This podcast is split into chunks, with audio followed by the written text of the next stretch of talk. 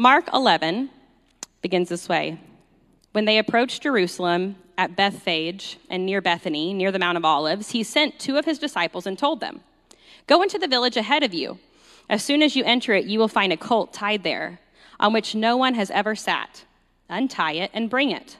If anyone says to you, 'Why are you doing this?' say, 'The Lord needs it and will send it back here right away.'" So they went and they found a colt outside in the street, tied by a door. They untied it. And some of those standing there said to them, "What are you doing untying a colt?" They answered him, just as Jesus had said, so they let them go. They brought the donkey to Jesus and threw their clothes on it, and he sat on it. Many of the people spread their clothes on the road, and others spread leafy branches cut from the fields. Those who went ahead and those who followed shouted, "Hosanna! Blessed is he who comes in the name of the Lord. Blessed is the coming kingdom of our father David. Hosanna in the highest heaven." He went into Jerusalem and into the temple.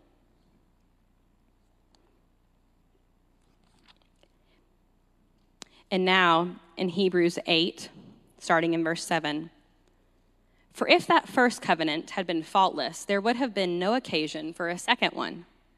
But finding fault with his people, he says, 'See, the days are coming, says the Lord, when I will make a new covenant with the house of Israel and with the house of Judah, not like the covenant that I made with their ancestors on the day I took them by the hand to lead them out of the land of Egypt. I showed no concern for them, says the Lord, because they did not continue in my covenant. For this is the covenant that I will make with the house of Israel after those days, says the Lord. I will put my law into their minds and write them on their hearts. I will be their God, and they will be my people. And each person will not teach his fellow citizen and each his brother or sister, saying, "Know the Lord," because they will all know me, from the least to the greatest of them. For I will forgi- will forgive their wrongdoing, and I will never again remember their sins." By saying a new covenant, he has declared that this first is obsolete, and what is obsolete and growing old is about to pass away. This is the word of the Lord. Morning, church. Glad to be here this morning. Uh, as, as I was already here last week, uh, Drew was preaching because I was coming back from Poland, and just in case there were any uh, difficulties or problems, we just wanted to make sure that all those things were taken care of. Um, ordinarily, I don't like doing this, but sometimes it just needs to be done, because as I was engaging with uh, my sermon preparation this week, and I was actually here last week and heard Drew's message, and uh, was, was, was reflecting on just what Drew was teaching and what Drew was saying, and then I was doing my own study this week. Ordinarily, I really don't like doing this. Um, it just gets awkward when you correct somebody. And I was, but but I, I just, you know, he's saying these, teaching these things, and, and I thought for the most part he did a really good job. For the most part. And, and then the more that I studied and the more that I was unpacking this, I just realized, Laurel? How do you hear Laurel? Do you guys know what I'm talking about? Were you here last week? So I don't know if somehow Drew was skipping a step in his study last week, but I, I had an opportunity to listen to it, and it is Yanny, isn't it? How many of you are Yannies out there, right? Me and Amy Moss, and like only... Um, were any of you here last week? Do any of you know even what I'm talking about? But clearly it is a Yanny. Um, so the two things I actually learned was, number one, Drew doesn't listen well. And then I went in, because Andrea and I did not have a chance to, to kind of do it right after the, the sermon on Sunday. And so I went back and I said, "What do you hear?" And she goes, "Laurel." And I went, "You too." Seduced by, by faulty, wrong teaching. Um So last week, we had a, an incredible opportunity to hear what it meant to hear, uh, and a challenge to recognize that Jesus speaks, but not everybody hears him. Not everybody wants to hear him. Not everybody is able to hear him. There are obstacles that get in our way. Today, we are celebrating Palm Sunday. Uh, we are celebrating a time, and this happened occasionally in Jesus' ministry, but it didn't happen all the time, where somehow the, the people's eyes were opened, or at least opened enough, that they were able to see who Jesus was and respond to him properly. I, I think that's why th- this Sunday is just always a, a very encouraging and exciting Sunday. I think it's one of the reasons why it can be so difficult to really walk through very intentionally that, that week that we have together because it begins on this high note. Hosanna, God save. And then it seems to go downhill from there. And, and Jesus is the one who is speaking very clearly um, and very critically of religious leaders, and even at times with his own disciples, trying to help them see uh, just really who he was. Because it's one thing to see him and to respond. It's, it's another thing to staying focused on him and seeing him properly. And I think that's a little bit of the of the difficulty that we have, is that when we look at the entire week of Jesus, it starts on a high note, Good Friday, but then the next Sunday, it's it's not just a high note, it's It's the, it's the climax, it's the, it's the point, it's absolutely everything. Jesus Christ, in terms of who he is and what he is all about, just comes to fruition. Um, and, and, and it's that idea of seeing, and I, I just couldn't help but after Drew was, was sharing last week about this confusion about see or about hearing and what do you hear and what do you hear. You guys have probably seen stuff like this, have you not? Just pictures that'll say, what do you see? Have you seen this one lately? There's actually a series of numbers that are in this, and I remember as I was kind of going through and finding it, I just, well, there's the two. Oh, wait, there's a five and a two. Oh, there's an eight. And as you keep on going, it gets more difficult to see, but I remember one of the things that somebody said was, no one has ever seen all, yeah, I see some of you like squinting, trying to figure it out. Again, like Drew said last week, please don't try to figure this out right now on your iPhone. But what do you see? And some of it is very, very clear, and then the rest of it gets rather obscure. Three, four, five, two, eight, three, nine. Do you see the nine at the very end? No, I just see the two. Maybe you've seen a picture like this. What do you see? Is this an old woman or is it a young girl? How many of you have seen this? Take a psychology class, and they're wanting you to... How many, how many of you see, by the way, the old woman? Raise your hand if you see the old woman. And then raise your hand if you actually see the young girl. The young girl, yeah. And, and and again, sometimes it's like, oh, oh, now I see it. So you see one, and then the more you see and the more you reflect, you oh, oh, now I see the other one. Or, or maybe you've seen this one before. Is that a rabbit or a duck? I know the bill's kind of clipped out of that, but I'm, I'm a duck guy. I see the duck. How many of you see the duck? Raise your hand. Good. That means you have good eyesight. How many of you see the rabbit? Yeah, sorry, you're wrong. Um, and then maybe this one here. Have you seen this one? That's just freaky. That's just weird. Is that someone looking at me or is that someone looking away? How many of you see someone looking at you? And how many of you see someone looking away? Yeah, well, it's clearly looking at you because the ear. If you so. Now, now here's what I find interesting is I, I, I was as as I was doing this. You know, this is the. This is the kind of research that goes into some of these messages, by the way. I, I began to think. There was a, look at these ten things, what do you see? And, and, and then it would say, if you see this, like if you see the young woman, and then they would they would describe. Psychologists see this about you. And what I found very interesting was is that you would you would see this picture, then it would say, do you see this? And then it would describe you. And so there it is, the young woman. And it would say, you you pay attention to detail. You do such a great job paying attention to detail. Um, you you you really see the fine points. And you you might not be good at this, but you're really, really good at this. And then they'll, they'll go to another one. What do you see, the duck or the rabbit? And I'm like, I clearly see the duck. And then they'll say, you're a creative. You don't really pay attention to detail. And I'm just kind of going, so which is it? And the answer is, on things like that, what do you see? The old woman? I remember seeing that in a psychology class in university and just thinking it was absolutely amazing. And, and then I thought to myself, no, wait a second. The artist in this actually drew it with a complicated purpose. The artist did it. It was intended to look like a duck rabbit, right? They they intended to make it look like a young old woman. That they're really trying to, it's more of an optical illusion. This is more magic. That, that's not what's happening in the Bible. That, that's not the, what we see. And I think it's important that as we get ready to prepare our hearts and our minds to see and to hear Jesus, that we recognize that what he is not doing, what he's not doing, is trying to create some kind of illusion. He's not trying to complicate you. It's It's not a game. As fun as it is, Yanny, Laurel, as interesting and even worldly insightful as it might be, which one do you see? Which one of that describes who you are in your inner self? No, that's not what Jesus is doing. He's not trying to complicate things. He is actually making things clearer. I think that's why it's so important that we realize that what we do here on Sunday morning matters more than we realize. That what happens when the word is read and when the word is spoken and when the word is challenged is that there is, both in Jesus' day and in our own, there is a sifting that's happening. The importance of the moment is that Jesus isn't trying to do some magic trick. He's not trying to complicate matters. He is who he is.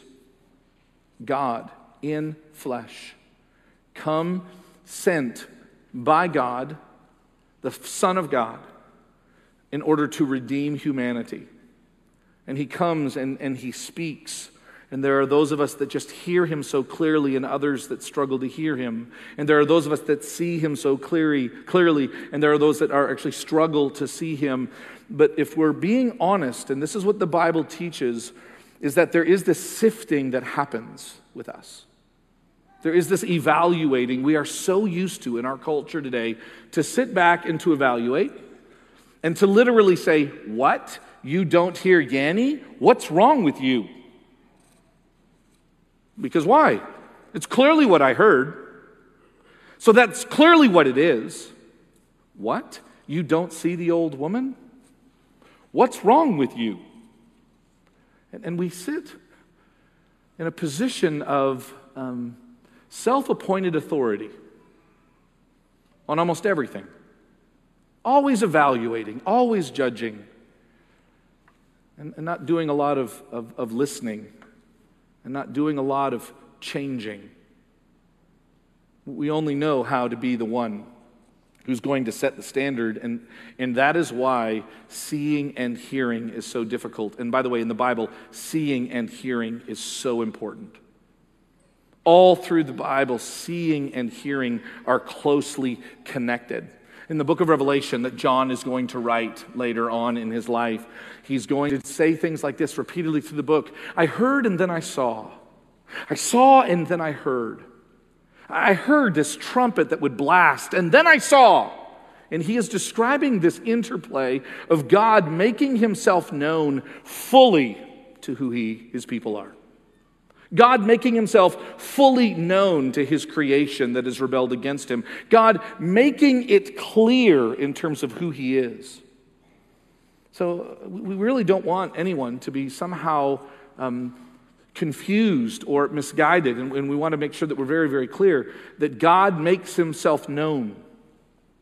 And the reason why some of us hear and some of us see and some of us don't see and some of us don't hear is because there is something, Drew pointed out three reasons last week, there is something that is essentially broken with us.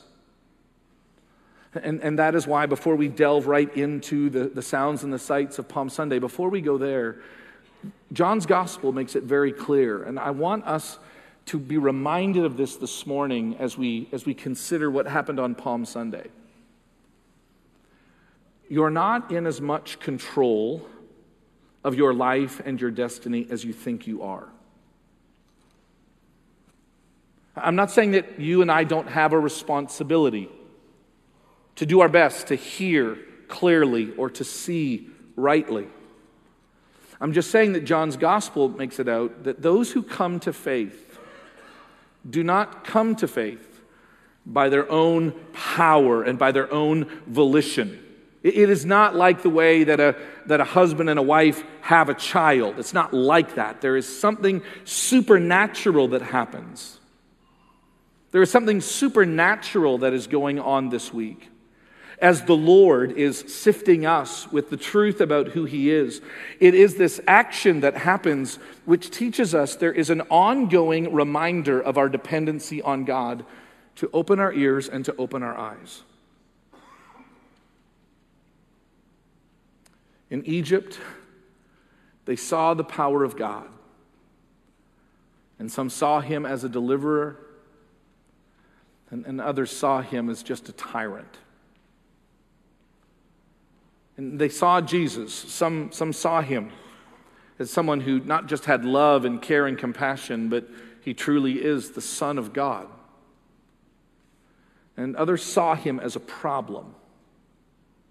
And so I, I pray this week that as we prepare for next Sunday to celebrate the, the, the climax, the ultimate reason why, why God has come is to demonstrate his love for us by raising his Son from the dead and proving victory over sin and over death. And we will come and we will celebrate that, I guess, with sweets. So that'll be fun too. That's not the highlight of next Sunday, but sure, I get it. That'd be fun too. Let us, in our week of preparation, not just assume that we can muster faith on our own. How often have you just, like, just tried to see him, and it's hard, and tried to hear him, but it just sounds out of tune? I know what that's like. Do you pray? When was the last time you, you, you prayed, God, open up my eyes. Help me see Jesus. God, open up my ears. Help me to hear him.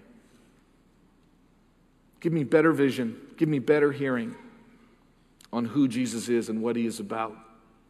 Now, now here's how we see it actually playing out, and it's interesting. There are so many sounds and sights of Palm Sunday. Uh, we decided that in light of this Sunday, next Sunday, and the following Sunday, these three Sundays that, that celebrate the final week of Jesus Christ, and then the resurrection of Jesus Christ, and then the ongoing work uh, of the church and the victory that we find in him, that it would be good for us to not just be aware of what's going on in John's gospel, John chapter twelve, because we're not there yet in our study of John, but to literally, to, to look at this. And so our text that was actually read to us is from Mark chapter eleven. So you can turn there now. Look at Mark chapter eleven, and this is what we see happening, unfolding in Mark's gospel. All the gospel accounts come together on this. They, they really do. Even though some of the, the final days of Jesus' life, John takes a very different perspective than Matthew, Mark, and Luke. But the triumphal entry is in all of them. Triumphal entry is in all of them, and here is how John describes it, and I want you to just pay attention to the sights and the sounds of what is happening.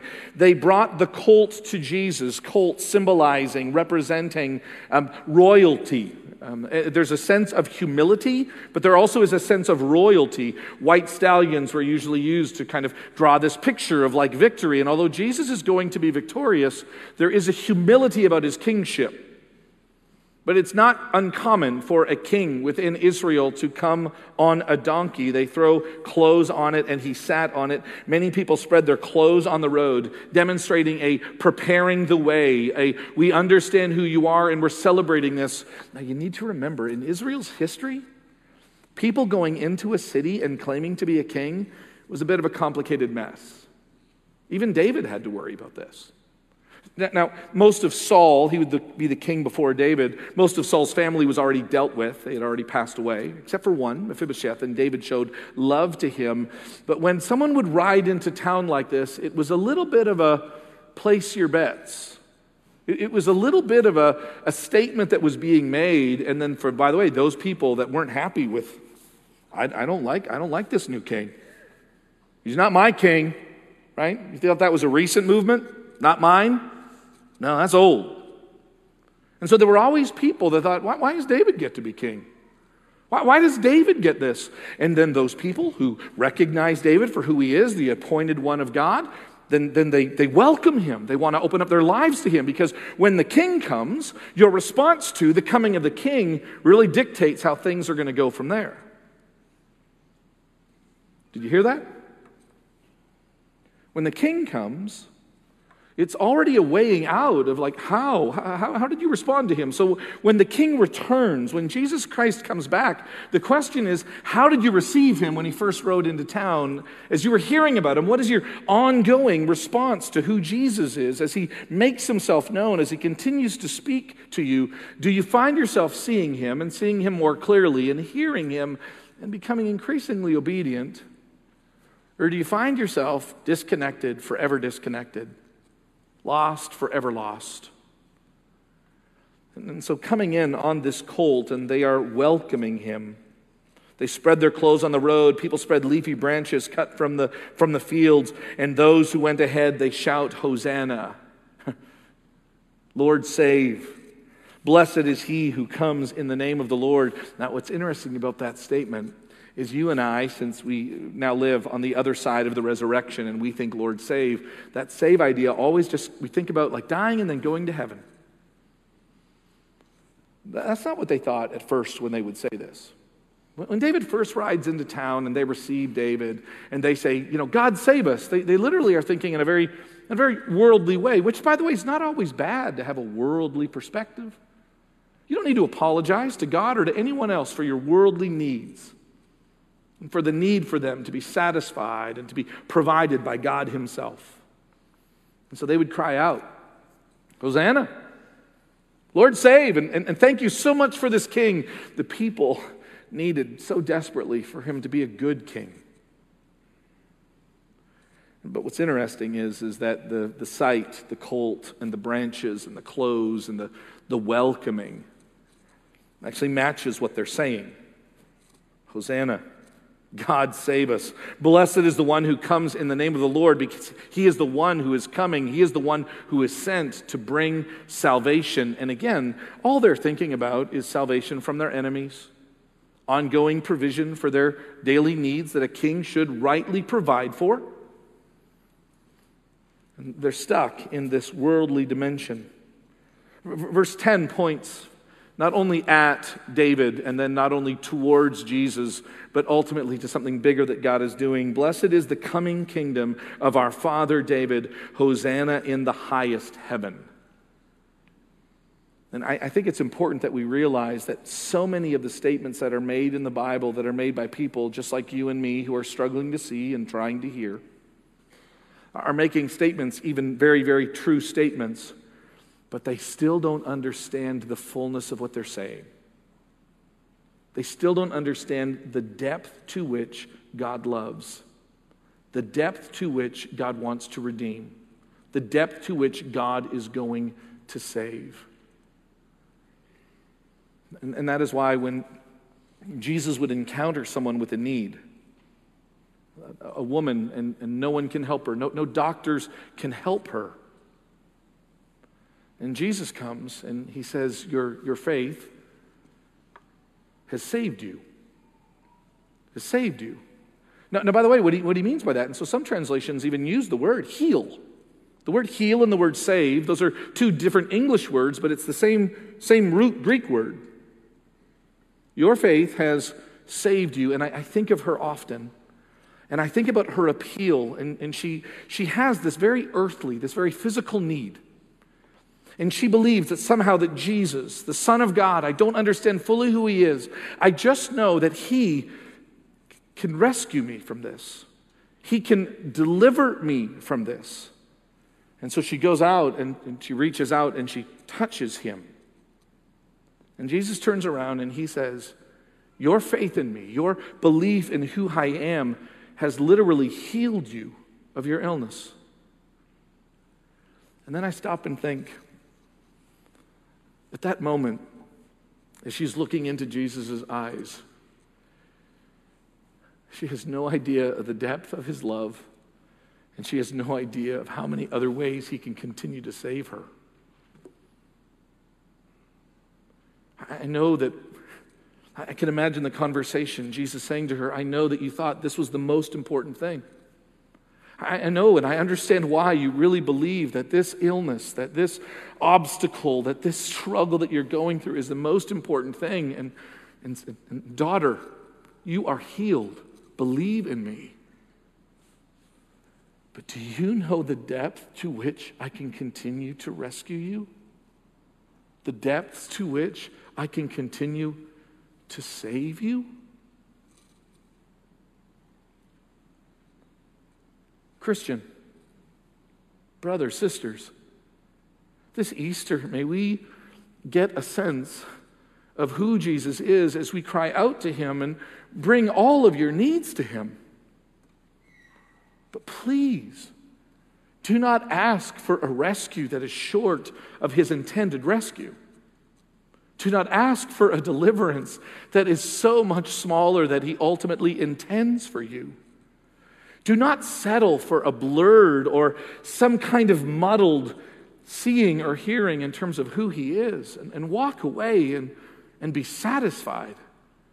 We're in John's gospel when he says to Nicodemus, how do you not get this? Where he says to the woman at the well, if you only knew, don't you get that sense? If you only knew the kind of water I could provide. Brothers and sisters, we know what he can provide. And that's why it's, it's so important for us to realize that so many of us, when we look at Jesus, if we're going to be honest, we see what we want to see. I think that's why it's so painful and hard, especially when I think, and by the way, I think it's good to think about both. I know that we need to focus primarily on us and, and who we are, not in a selfish way, but Jesus said, before you start dealing with the specks in other people's eyes, make sure that you see the log in your own, which is kind of interesting. It's hard to see the log when you have a log in your eye, because all you see is log, and you get used to seeing log. And you don't even know that there is anything else. I understand that that is true, but, but there also is a responsibility and a need that we actually have to care for others and to help them see and hear. But in reality, the Bible teaches us, I think this is what Drew did such a good job helping us listen or hear last week, was there are people, because of their fascination with others and wanting their praise, because they just don't want to, they love their sin. I love my sin. Because of that, you'll be, and the Bible warns about this, you'll be always seeing, but never really seeing. You'll be always, I mean, here, I get it. You're able to hear, but you're not really listening. That, that's like this spiritual deadness. And so I want to just take a look. I, I know that we're, we're not quite there yet. We'll be there, I, I believe, I think we were looking at, I think it's in October, we'll be in John chapter twelve. But go to John's gospel. This is, this is actually exclusive to John, because John's the only one that actually reveals the great story of Lazarus. Isn't that strange? I find it very strange. I find it amazing that no one else talks about the Good Samaritan. That's only Luke. That surprises me. Nicodemus, the woman at the well, and Lazarus are only in John's gospel, and to me, they're three amazing stories. How do the others not include them? So I don't understand why. I'll have to ask them when we get to heaven. I'm not trying to offer a word of critique. I just, I find it fascinating. Lazarus is just not even mentioned. And maybe that's why John draws in with this issue, because John loves to talk about this seeing and hearing and what it means to see Jesus and then to hear him and to respond in obedience. And so John really helps his audience see and hear, to, to, to get, to understand that the raising of Lazarus and then the, the, the Palm Sunday, the triumphal entry, are actually rather closely connected. And, and you would think, right? You would think that after seeing Jesus raise someone from the dead who had been dead for a long time, you would kind of go, okay, well, obviously we know who he is now, right? Like, how do you, how do you not see Lazarus raised from the dead and not connect the dots and go, okay, yeah, that's that's amazing. That's am- he's not David Blaine. He really knows what he's doing, right? This isn't an illusion. This is real. It's more than, and why is because they don't want to. They don't want to. Look at verses seventeen through nineteen. In John chapter twelve.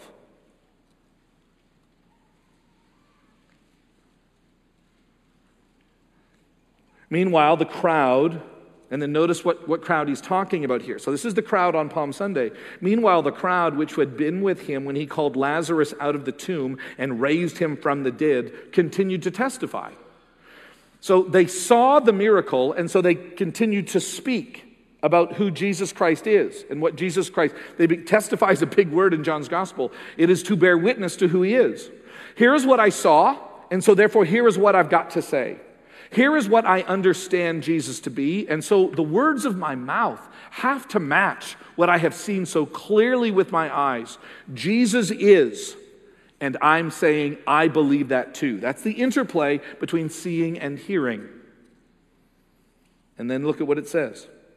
And this is also why the crowd met him, because they heard that he had done the sign, which is interesting, right? So it, it's not just the crowd that saw, but it's also the crowd that heard, which is a big deal in John's gospel. Remember Thomas at the very end? Thomas is somebody who had only heard, and he had a hard time believing, and then all of a sudden he saw, and Jesus made this statement, not only blessed are those who see and believe, but blessed are those who only hear and believe. So this crowd that is crying out to Jesus, Hosanna in the highest, Lord, save. I don't think they fully understand what they're saying, but Jesus does. So they get it, right? They, they, they've seen or they've heard, and, and now they're responding properly to Jesus. And then look at verse nineteen. And then the Pharisees said to one another, you see? They're looking at this event. Isn't this fascinating? They're looking at the event of Jesus being praised as the king and the kingdom coming. They know that he has just raised Lazarus, and there are so many other signs that point. This is the raising of Lazarus was the seventh sign in John's gospel. You see? And I want to, if I could be there, I want to say to them, like I do, why don't you? You see, you've accomplished nothing. Look, the world has gone after him. They are so bent on not seeing him. Isn't that interesting? In the same crowd, those who are seeing and responding, and those who are doubling down. It's a sifting. It's a It's a revealing. What's happening this Easter, I don't know if you're aware of this, but what's happening this Easter is that you are, are being challenged to see and to hear Jesus. And the question becomes whether or not you will be able to. And you can't just try. I believe the most neglected of all the spiritual Uh, growth, things that we might do is that we would pray. If you find yourself stuck, if you find yourself not seeing or hearing, not believing, not trusting, not responding, I really think it's it's also a matter of prayer. That you would ask to God to humble you and to open up your heart so that you can respond to him in faith. I also love this verse. Look at verse sixteen. So the verse right before the section that we read. I want you to feel a sense of comfort this morning because um, the disciples didn't fully know what was going on. Look at verse sixteen. His disciples who are yelling, Hosanna! Hosanna! They're all excited about him coming in. Look at this verse sixteen. His disciples did not understand these things at first. If you're here this morning and you don't understand everything, good. That is okay. That is actually a normal part of the spiritual journey.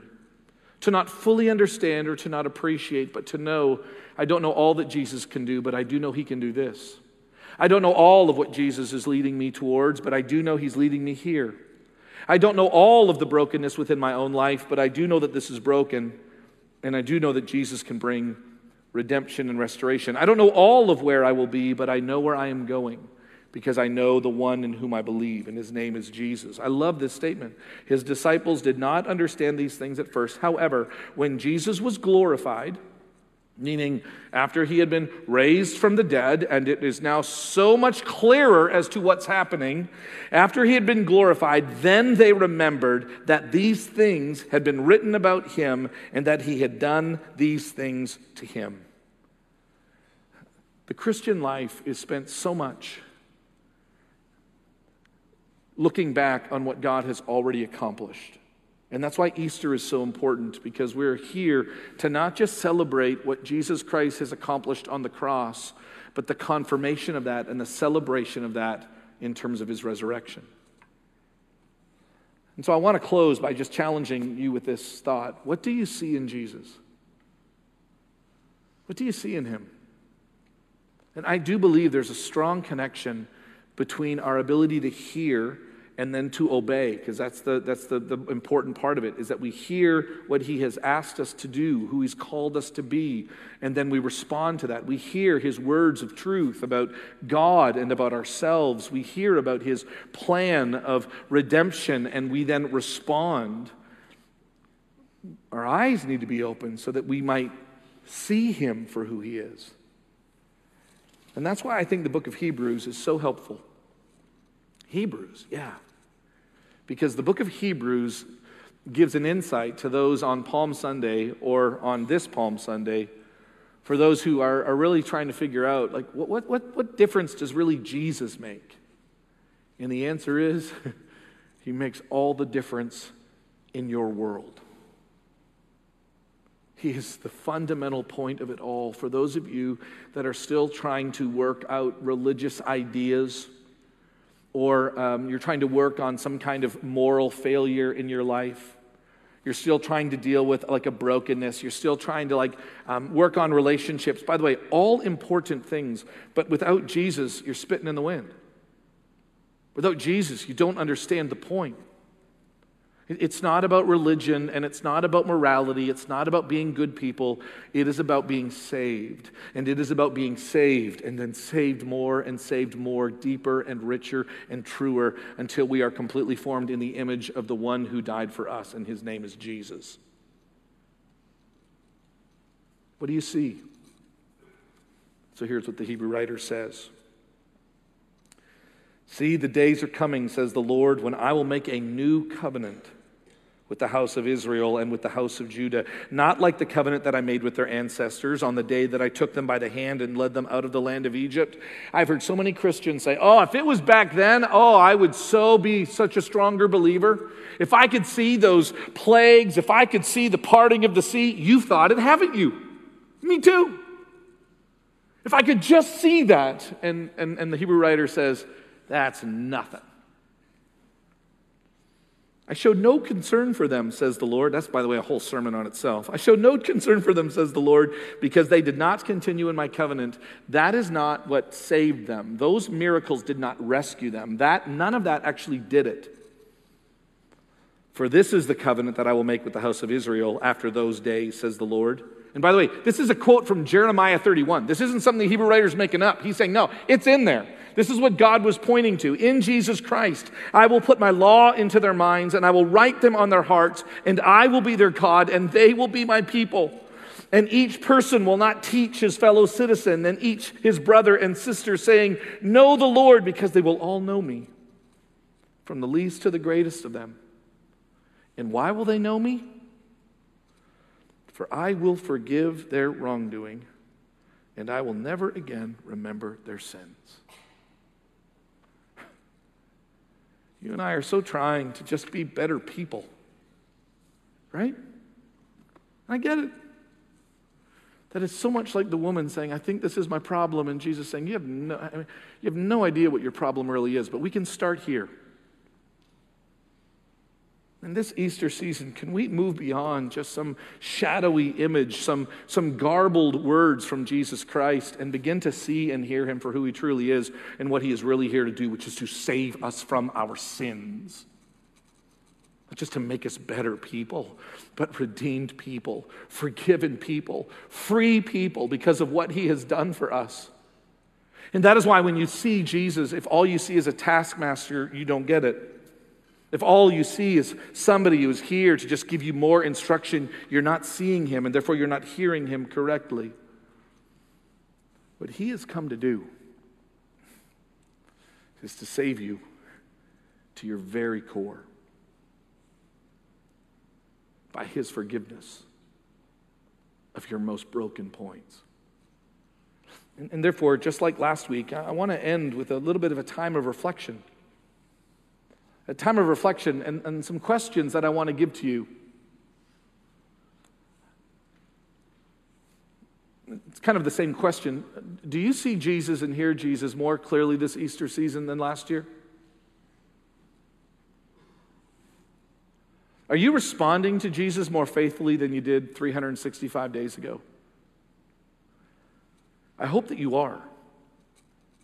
Like, I hope you haven't just let this whole year go by and you haven't worked. A, a comedian made this joke. He said, you know, I, I went to the went to the doctor and I got some some some contacts. I got my contact prescription uh, fixed the other day, and I thought, wow, I can really see. And then he asked this question: how could not seeing clearly not be at the top of your to-do list? How do you wait so long in order to finally see? Isn't seeing like one of the most important things? And whenever I hear that joke, I think, yeah, in a spiritual sense, how could not seeing Jesus be the top of your to-do list?